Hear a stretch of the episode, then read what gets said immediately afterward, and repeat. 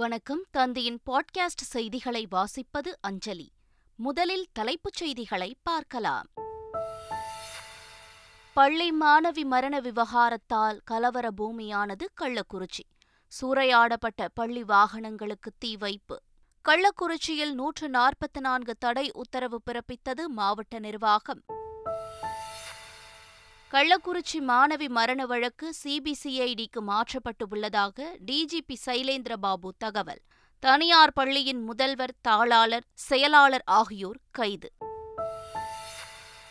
கள்ளக்குறிச்சி சம்பவத்தில் குற்றவாளிகள் நிச்சயம் தண்டிக்கப்படுவார்கள், முதலமைச்சர் மு க ஸ்டாலின் உறுதி. இன்று நடைபெறுகிறது குடியரசுத் தலைவர் தேர்தல். வாக்குப்பதிவுக்கான பணிகளில் தேர்தல் ஆணையம் தயார் நிலை. இலங்கை முன்னாள் அதிபர் கோத்தபய ராஜபக்ஷவுக்கு அடைக்கலம் தர சிங்கப்பூர் அரசு மறுப்பு. நாட்டை விட்டு வெளியேறவும் உத்தரவு. இங்கிலாந்துக்கு எதிரான கடைசி ஒருநாள் போட்டியில் இந்தியா வெற்றி. தொடரை 2-1 என்ற கணக்கில் கைப்பற்றி அசத்தல். இனி விரிவான செய்திகள். கள்ளக்குறிச்சி அருகே மாணவி மர்ம மரணம் தொடர்பான விவகாரத்தில் தனியார் பள்ளியை முற்றுகையிட்டு நடைபெற்ற போராட்டம் வன்முறையாக மாறியது. கடலூர் மாவட்டம் வேப்பூரைச் சேர்ந்த மாணவி ஸ்ரீமதி கள்ளக்குறிச்சி கனியாமூரில் உள்ள தனியார் பள்ளியில் படித்து வந்த நிலையில் கடந்த 13ஆம் தேதி மர்மமான முறையில் உயிரிழந்தார். அவர் மாடியிலிருந்து குதித்து தற்கொலை செய்து கொண்டதாக கூறப்பட்ட நிலையில் மகளின் மரணத்தில் மர்மம் இருப்பதாக பெற்றோர் குற்றம் சாட்டினர். இந்நிலையில் பள்ளியை முற்றுகையிட்டு பல்வேறு தரப்பினரும் போராட்டத்தில் ஈடுபட்டனர். அப்போது போராட்டம் வன்முறையாக மாறியது. பள்ளி மற்றும் போலீஸ் வாகனங்கள் தீ வைத்து எரிக்கப்பட்டன. பள்ளிக்கூடமும் சூறையாடப்பட்டது. கள்ளக்குறிச்சி தனியார் பள்ளியில் வன்முறையில் ஈடுபட்டவர்களை போலீசார் தடியடி நடத்தி கலைத்தனர்.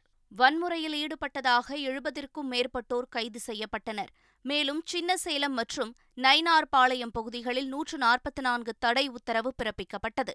மாணவி மரண விவகாரத்தில் விசாரணை முறையாக நடைபெற்று வருவதாக மாவட்ட ஆட்சியர் ஸ்ரீதர் தெரிவித்தார். இதற்கிடையே தனியார் பள்ளியில் வெடித்த கலவரத்திற்கும் உயிரிழந்த மாணவியின் உறவினர்களுக்கும் எந்தவித தொடர்பும் இல்லை என்று மாணவி தரப்பு வழக்கறிஞர் காசி விஸ்வநாதன் தெரிவித்தார். மகளின் இறப்புக்கு அமைதியான முறையிலேயே நீதி பெற விரும்புவதாக உயிரிழந்த மாணவியின் தாய் தெரிவித்துள்ளார். தந்தி தொலைக்காட்சிக்கு பேட்டியளித்த அவர் போராட்டத்தில் வன்முறை வேண்டாம் என வேண்டுகோள் விடுத்தார். தமது மகள் எழுதியதாக கூறும் தற்கொலை கடிதம் பொய்யானது என்றும் ஆதாரங்களை அழிப்பதற்காக வன்முறை நாடகம் நடத்தப்பட்டதாகவும் அவர் கூறினார். தனது மகளின் மரணத்திற்கு காரணமான குற்றவாளிகள் தண்டிக்கப்பட வேண்டும் என்றும் அவர் தெரிவித்திருக்கிறார். அமைதியான முறையிலே நம்ம ஸ்ரீமதிக்கு நீதி வாங்குவோம். வந்த அனைத்து உள்ளங்களுக்கும் ரொம்ப நன்றி. கள்ளக்குறிச்சி அருகே தனியார் பள்ளி வளாகத்தில் நடந்த வன்முறையால் 3500 பள்ளி மாணவர்களின் வாழ்க்கை கேள்விக்குறியாகியுள்ளதாக அந்த பள்ளியின் நிர்வாகி சாந்தி தெரிவித்துள்ளார். உயிரிழந்த மாணவி விவகாரத்தில் பள்ளி நிர்வாகம் தரப்பில் எதையும் மறைக்கவில்லை என்றும் காவல்துறை விசாரணைக்கு முழு ஒத்துழைப்பு வழங்குவதாகவும் தெரிவித்தார். பள்ளி வளாகத்தில் நடைபெற்ற வன்முறை காரணமாக பள்ளி வாகனங்கள், மேசைகள், சான்றிதழ்கள் உள்ளிட்டவை சேதமடைந்துள்ளதாகவும் இதன் காரணமாக 3500 மாணவர்களின் வாழ்க்கை கேள்விக்குறியாகியுள்ளதாகவும் சாந்தி தெரிவித்திருக்கிறார். ஸ்ரீமதியோட விவகாரத்தில் அந்த பொண்ணு என்னைக்கு இறந்தது, சூசைட் பண்ணிக்கிச்சோ அன்னையிலிருந்து இந்த நிமிஷம் வரைக்கும் நாங்கள் காவல்துறைக்கு முழு ஒத்துழைப்பு கொடுத்துட்டு இருக்கோம். நானும் சரி, எங்கள் பள்ளியில் இருக்கவங்க, ஆசிரியர்கள், அவங்க காவல்துறை யார் யாரெல்லாம் சொல்கிறாங்களோ அத்தனை பேருமே நாங்கள் இன்னை வரைக்கும் நாங்கள் முழு ஒத்துழைப்பு கொடுத்துட்டு இருக்கோம். கள்ளக்குறிச்சி மாவட்டம் சின்னசேலம் அருகே தனியார் பள்ளி மாணவி உயிரிழந்தது தொடர்பாக பள்ளியின் தாளாளர் உட்பட 5 பேர் கைது செய்யப்பட்டனர். கனியாமூர் கிராமத்தில் செயல்பட்டு வரும் தனியார் பள்ளியில் 12ஆம் வகுப்பு மாணவி ஸ்ரீமதி மர்மமான முறையில் மரணமடைந்த விவகாரத்தில் பள்ளியின் தாளாளர் ரவிக்குமார், செயலாளர் சாந்தி, முதல்வர் சிவசங்கரன், ஆசிரியை ஹரிப்ரியா, கீர்த்திகா ஆகியோரை சின்னசேலம் போலீசார் கைது செய்தனர். இதற்கிடையே வன்முறை சம்பவத்தில் ஈடுபட்டதாக இதுவரை 192 பேரை போலீசார் கைது செய்துள்ளனர். கள்ளக்குறிச்சியில் நிலவி வரும் சூழல் வருத்தம் அளிப்பதாக முதலமைச்சர் ஸ்டாலின் தெரிவித்துள்ளார். இதுகுறித்து தமது டுவிட்டர் பக்கத்தில் பதிவிட்டுள்ள அவர், கள்ளக்குறிச்சி மாணவியின் மரணம் குறித்து நடைபெற்று வரும் காவல்துறை விசாரணையின் முடிவில் குற்றவாளிகள் நிச்சயம் தண்டிக்கப்படுவார்கள் என்று தெரிவித்துள்ளார். உள்துறை செயலாளரையும் காவல்துறை தலைமை இயக்குநரையும் கள்ளக்குறிச்சிக்கு செல்ல தாம் உத்தரவிட்டதாகவும், தமிழக அரசின் நடவடிக்கைகளின் மேல் நம்பிக்கை வைத்து பொதுமக்கள் அமைதி காக்க வேண்டும் என்றும் அவர் கேட்டுக் கொண்டுள்ளார். மாணவியின் பெற்றோர் 3 நாட்களாக போராட்டம் நடத்தி வந்த நிலையிலும் தமிழக அரசு உரிய நடவடிக்கை எடுக்காததே வன்முறைக்கு காரணம் என எதிர்க்கட்சித் தலைவர் எடப்பாடி பழனிசாமி குற்றம் சாட்டியுள்ளார். இந்த விவகாரம் தொடர்பாக போலீசார் உரிய முறையில் விசாரணை நடத்தியிருக்க வேண்டும் என்றும், அரசு சார்பில் பெற்றோரை சந்தித்து ஆறுதல் தெரிவித்திருக்க வேண்டும் என்றும் கூறினார். தமிழக அரசும் காவல்துறையும் கடமை தவறியதால் அசம்பாவிதம் நடைபெற்றுள்ளதாகவும் அவர் கூறினார். மேலும் தமிழகத்தில் செயலற்ற அரசாங்கம் நடைபெற்று வருவதாகவும், உளவுத்துறை செயலிழந்து விட்டதாகவும் எடப்பாடி பழனிசாமி சாடினார். கள்ளக்குறிச்சியில் பள்ளி வளாகத்தில் நடைபெற்ற வன்முறை சம்பவத்தை கண்டித்து இன்று முதல் தமிழகத்தில் தனியார் பள்ளிகள் இயங்காது என அக்கூட்டமைப்பினர் செயலாளர் நந்தகுமார் தெரிவித்திருக்கிறார். இதுகுறித்து பேசிய அவர், தீக்கு இரையாக்கப்பட்ட பள்ளிக்கு நீதி வழங்கப்பட வேண்டும் என தெரிவித்தார். தீர்வு எட்டப்படவில்லை என்றால் தொடர் வேலை நிறுத்தத்தில் ஈடுபட போவதாகவும் அவர் எச்சரிக்கை விடுத்துள்ளார். தீக்கிரையான பள்ளிக்கு நீதி வழங்க வேண்டும் என்பதற்காக, நஷ்டஈடு வழங்க வேண்டும் என்பதற்காக தமிழகத்தில் இருக்க அனைத்து பள்ளி நிர்வாகிகளும் 20,000க்கும் மேற்பட்ட நர்சரி, பிரைமரி, மெட்ரிகுலேஷன், மேல்நிலை மற்றும் சிபிஎஸ்இ பள்ளிகள் ஆசிரியர்கள், மாணவர்கள் புது வேலை நிறுத்தத்தை நாங்கள் மேற்கொள்கிறோம். தமிழக அரசு 2 நாட்களுக்குள்ளாக எங்களை எல்லாம் அழைத்து பேசி, சங்கத் தலைவர்கள் அழைத்து பேசி நல்லதொரு முடிவு காணப்பட வேண்டும். கள்ளக்குறிச்சி அருகே மாணவி மரணமடைந்தது வருத்தம் அளிப்பதாக தமிழ்நாடு அனைத்து தனியார் பள்ளிகள் சங்கம் தெரிவித்துள்ளது. இது தொடர்பாக வெளியிடப்பட்டுள்ள அறிக்கையில், மாணவியின் மரணத்தில் தூண்டுதல் இருந்தால் காவல்துறை விசாரித்து நடவடிக்கை எடுக்க வேண்டும் என்றும் குறிப்பிடப்பட்டுள்ளது. மாணவிக்கு அஞ்சலி செலுத்தும் விதமாகவும், பள்ளியின் மீது நடத்திய தாக்குதலுக்கு கண்டனம் தெரிவிக்கும் வகையிலும் கருப்பு பேட்ஜ் அணிந்து தனியார் பள்ளிகளை நடத்த முடிவெடுக்கப்பட்டதாக தெரிவிக்கப்பட்டுள்ளது. கள்ளக்குறிச்சி பள்ளி மாணவியின் மரணத்திற்கு காரணமானவர்கள் கடுமையாக தண்டிக்கப்பட வேண்டும் என மார்க்சிஸ்ட் கம்யூனிஸ்ட் கட்சியின் மாநில செயலாளர் கே பாலகிருஷ்ணன் வலியுறுத்தியுள்ளார்.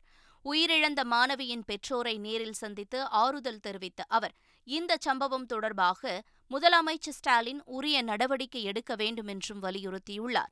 மேலும் வன்முறை சம்பவங்களில் பள்ளி நிர்வாகத்தின் ஆதரவாளர்கள் ஈடுபட்டார்களா என்பதையும் தமிழக அரசு விசாரிக்க வேண்டும் என்றும் அவர் கேட்டுக் கொண்டார்.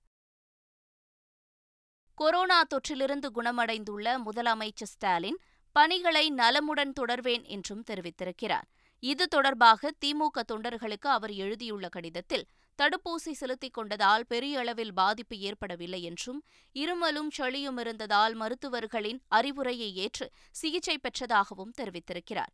மருத்துவர்கள் அறிவுரையை ஏற்று 1 வாரம் ஓய்வில் இருந்தாலும் முதலமைச்சர் என்ற முறையில் அனைத்து பணிகளையும் வீட்டிலிருந்தே கவனிப்பேன் என்றும் அவர் குறிப்பிட்டுள்ளார். மாநிலங்களவை துணைத் தலைவராக தமிழகத்தைச் சேர்ந்த எம்பி திருச்சி சிவா நியமிக்கப்பட்டுள்ளார். நாடாளுமன்ற மழைக்கால கூட்டத்தொடர் இன்று தொடங்கி வரும் ஆகஸ்ட் 12ஆம் தேதி வரை நடைபெறவுள்ளது.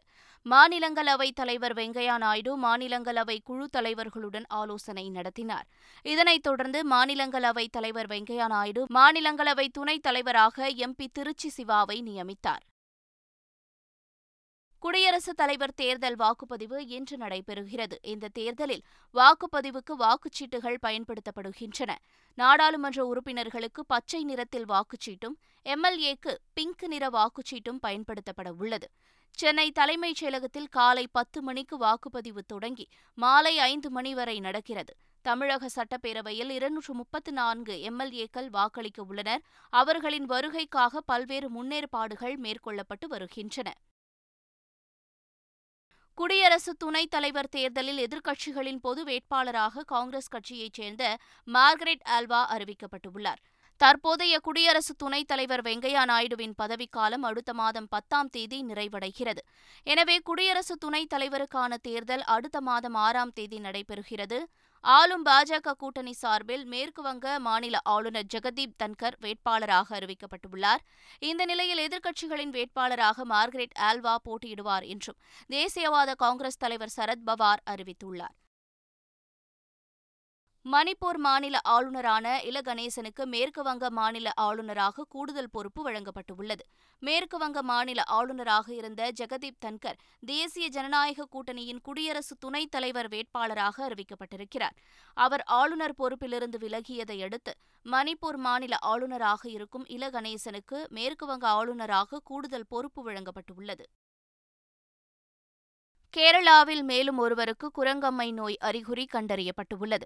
கேரளாவில் கடந்த சில நாட்களுக்கு முன்பு ஒருவருக்கு குரங்கம்மை நோய் பாதிப்பு உறுதி செய்யப்பட்டது.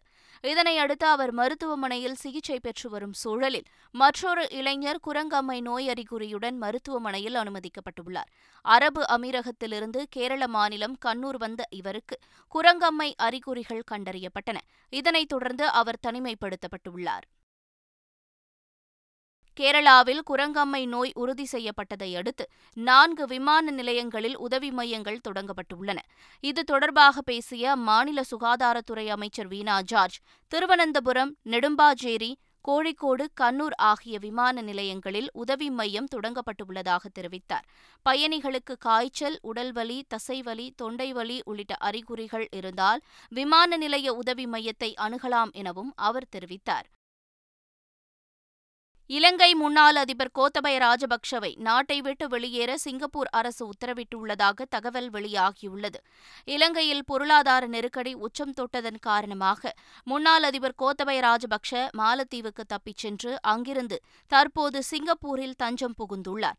இந்நிலையில் நாட்டை விட்டு வெளியேற சிங்கப்பூர் அரசு உத்தரவிட்டுள்ளதாகவும் இந்திய அரசும் கோத்தபயவுக்கு அடைக்கலம் அளிக்க மறுத்துவிட்டதாகவும் கூறப்படுகிறது. இதனால் அவர் மீண்டும் இலங்கை திரும்ப வாய்ப்பு உள்ளதாகவும் தகவல் வெளியாகியுள்ளது. இலங்கையில் அரசுக்கு எதிராக நடைபெற்று வந்த மக்கள் போராட்டம் 100 நாட்களை கடந்துள்ளது. கொழும்பு காலி முகத்திடலில் கடந்த ஏப்ரல் மாதம் 9ஆம் தேதி சிறிய இளைஞர்கள் குழு ஆரம்பித்த போராட்டம் பின்னாட்களில் பெரும் மக்கள் புரட்சியாக வெடித்தது. மக்கள் போராட்டத்தை எதிர்கொள்ள முடியாத அந்த நாட்டு அதிபர் ஒரு கட்டத்தில் நாட்டை விட்டு வெளியேறும் நிலைக்கு தள்ளப்பட்டார். இதனிடையே போராட்டத்தை முன்னெடுத்தவர்களை சிறப்பிக்கும் வகையில் ஏற்பாடு செய்யப்பட்ட நிகழ்வில் ஏராளமானோர் கலந்து கொண்டனர். ஸ்ரீலங்கா சுதந்திர கட்சி எந்த இடைக்கால அதிபர் வேட்பாளருக்கும் ஆதரவளிக்காது என்று முன்னாள் அதிபர் மைத்திரிபால சிறிசேன தெரிவித்திருக்கிறார். ஸ்ரீலங்கா சுதந்திர கட்சி அலுவலகத்தில் நடைபெற்ற செய்தியாளர் சந்திப்பில் கலந்து கொண்ட அவர், பலர் வேட்பாளர்களாக போட்டியிடாமல் பேச்சுவார்த்தை மூலம் தீர்வு காண வேண்டும் என்றார். மக்கள் எதிர்ப்பால் பதவி விலகிய கோத்தபய ராஜபக்ஷவுக்கு பதில் ரணில் விக்ரமசிங்க பதவியேற்றதாகவும், ஆனால் அவருக்கு மக்கள் ஆதரவு இல்லை என்று மைத்திரிபால சிறிசேன தெரிவித்திருக்கிறார். 50 வருட கால அரசியல் அனுபவம் கொண்ட ரணில் விக்ரமசிங்கேவினாலேயே நாட்டை முன்னேற்ற பாதையில் கொண்டு செல்ல முடியும் என்று ஐக்கிய தேசிய கட்சியைச் சேர்ந்த வஜீர அபேவர்த்தன தெரிவித்திருக்கிறார். கொழும்புவில் நடைபெற்ற செய்தியாளர்கள் சந்திப்பில் கலந்து கொண்ட வஜீர அபேவர்த்தன, ரணில் விக்ரமசிங்கேவின் அரசியல் அனுபவத்திற்கு பெரும்பான்மை கிடைக்கும் என்றும் நம்பிக்கை தெரிவித்தார். இலங்கையில் நிலவும் எரிபொருள் தட்டுப்பாட்டால் முல்லைத்தீவு பகுதியில் விளைவிக்கப்பட்ட நெற்கதிர்களை அறுவடை செய்ய முடியாத நிலை ஏற்பட்டுள்ளது. சில பகுதிகளில் அறுவடை செய்யப்பட்டாலும் அவற்றை உரிய இடத்திற்கு கொண்டு செல்ல வாகனங்களுக்கு பெட்ரோல், டீசல் இல்லாத நிலை உள்ளது. டீசல் விலை அதிகமாக இருப்பதாகவும், ஒரு ஏக்கர் நிலத்திற்கு நெல் அறுவடை செய்ய 18,000 ரூபாய் வரை எரிபொருள்களுக்கே செலவு செய்ய வேண்டியிருப்பதாகவும் விவசாயிகள் தெரிவித்துள்ளனர். இலங்கையில் பெட்ரோல் மற்றும் டீசல் லிட்டருக்கு 20 ரூபாய் அதிரடியாக குறைக்கப்பட்டுள்ளது. இது தொடர்பாக அறிவிப்பு வெளியிட்டுள்ள இலங்கை பெட்ரோலிய கூட்டு ஸ்தாபன நிர்வாகம், பெட்ரோல் லிட்டருக்கு 450 ரூபாய்க்கும் டீசல் லிட்டருக்கு 440 ரூபாய்க்கும் விற்பனையாகும் என்றும் தெரிவித்துள்ளது. மேலும் புதிய விலைப்பட்டியல் நள்ளிரவு முதல் அமலுக்கு வரும் என்றும் தெரிவிக்கப்பட்டுள்ளது. வரும் அக்டோபர் மாதம் நடைபெறும் T20 உலகக்கோப்பையை இந்திய அணி நிச்சயமாக வெல்லும் என்று முன்னாள் கேப்டன் ஸ்ரீகாந்த் தெரிவித்துள்ளார். தஞ்சாவூர் மாவட்டம் திருவிடைமருதூர் அருகேயுள்ள சூரியனார் கோயிலில் ஸ்ரீகாந்த் சாமி தரிசனம் செய்தார். தொடர்ந்து செய்தியாளர்களிடம் பேசிய அவர், இந்திய அணியில் ஏற்ற இறக்கம் இருப்பது சகஜம்தான் என்றும், அக்டோபர் மாதம் நடைபெறும் T20 உலகக்கோப்பை இந்திய அணி நிச்சயம் கைப்பற்றும் என்றும் நம்பிக்கை தெரிவித்தார். இங்கிலாந்துக்கு எதிரான ஒருநாள் போட்டியில் 5 விக்கெட் வித்தியாசத்தில் இந்தியா வெற்றி பெற்று தொடரை கைப்பற்றியது. மான்செஸ்டரில் நடைபெற்ற போட்டியில் முதலில் ஆடிய இங்கிலாந்து 45.5 ஓவரில் 259 ரன்களுக்கு ஆல் அவுட் ஆனது. பட்லர் 60 ரன்களை எடுத்தார். பாண்டியா 4 விக்கெட் வீழ்த்தி அசத்தினார். பின்னர் களமிறங்கிய இந்தியா 42.1 ஓவரில் 261 ரன்களை எடுத்தது. இதன் மூலம் 5 விக்கெட் வித்தியாசத்தில் இந்தியா வெற்றி பெற்றது. பந்த் 125 ரன்களையும் பாண்டியா 71 ரன்களையும் குவித்தனர். இதன் மூலம் 2-1 என்ற கணக்கில் தொடரை இந்தியா கைப்பற்றியது. மீண்டும் தலைப்புச் செய்திகள். பள்ளி மாணவி மரண விவகாரத்தால் கலவர பூமியானது கள்ளக்குறிச்சி. சூறையாடப்பட்ட பள்ளி வாகனங்களுக்கு தீ வைப்பு. கள்ளக்குறிச்சியில் 144 தடை உத்தரவு பிறப்பித்தது மாவட்ட நிர்வாகம். கள்ளக்குறிச்சி மாணவி மரண வழக்கு சிபிசிஐடிக்கு மாற்றப்பட்டு உள்ளதாக டிஜிபி சைலேந்திரபாபு தகவல். தனியார் பள்ளியின் முதல்வர், தாளாளர், செயலாளர் ஆகியோர் கைது. கள்ளக்குறிச்சி சம்பவத்தில் குற்றவாளிகள் நிச்சயம் தண்டிக்கப்படுவார்கள். முதலமைச்சர் மு க ஸ்டாலின் உறுதி. இன்று நடைபெறுகிறது குடியரசுத் தலைவர் தேர்தல். வாக்குப்பதிவுக்கான பணிகளில் தேர்தல் ஆணையம் தயார் நிலை. இலங்கை முன்னாள் அதிபர் கோத்தபய ராஜபக்ஷவுக்கு அடைக்கலம் தர சிங்கப்பூர் அரசு மறுப்பு. நாட்டை விட்டு வெளியேறவும் உத்தரவு. இங்கிலாந்துக்கு எதிரான கடைசி ஒருநாள் போட்டியில் இந்தியா வெற்றி. தொடரை 2-1 என்ற கணக்கில் கைப்பற்றி அசத்தல். இத்துடன் செய்திகள் நிறைவு பெறுகின்றன.